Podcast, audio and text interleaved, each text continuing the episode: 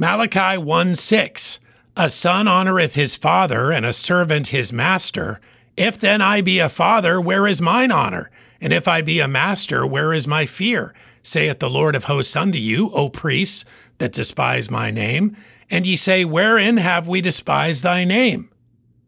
The prophet Malachi is addressing the nation of Israel generally, and Israel's priests in particular here.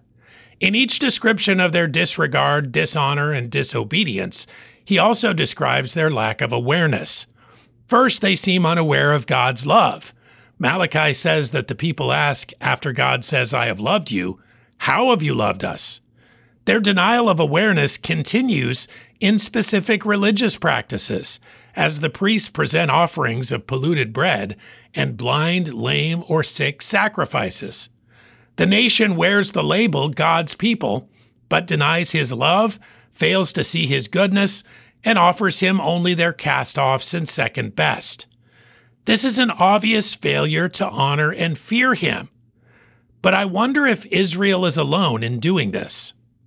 Malachi 1 6 a son honoreth his father, and a servant his master.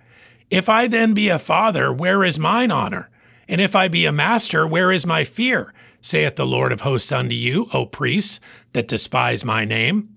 And say ye, Wherein have we despised thy name?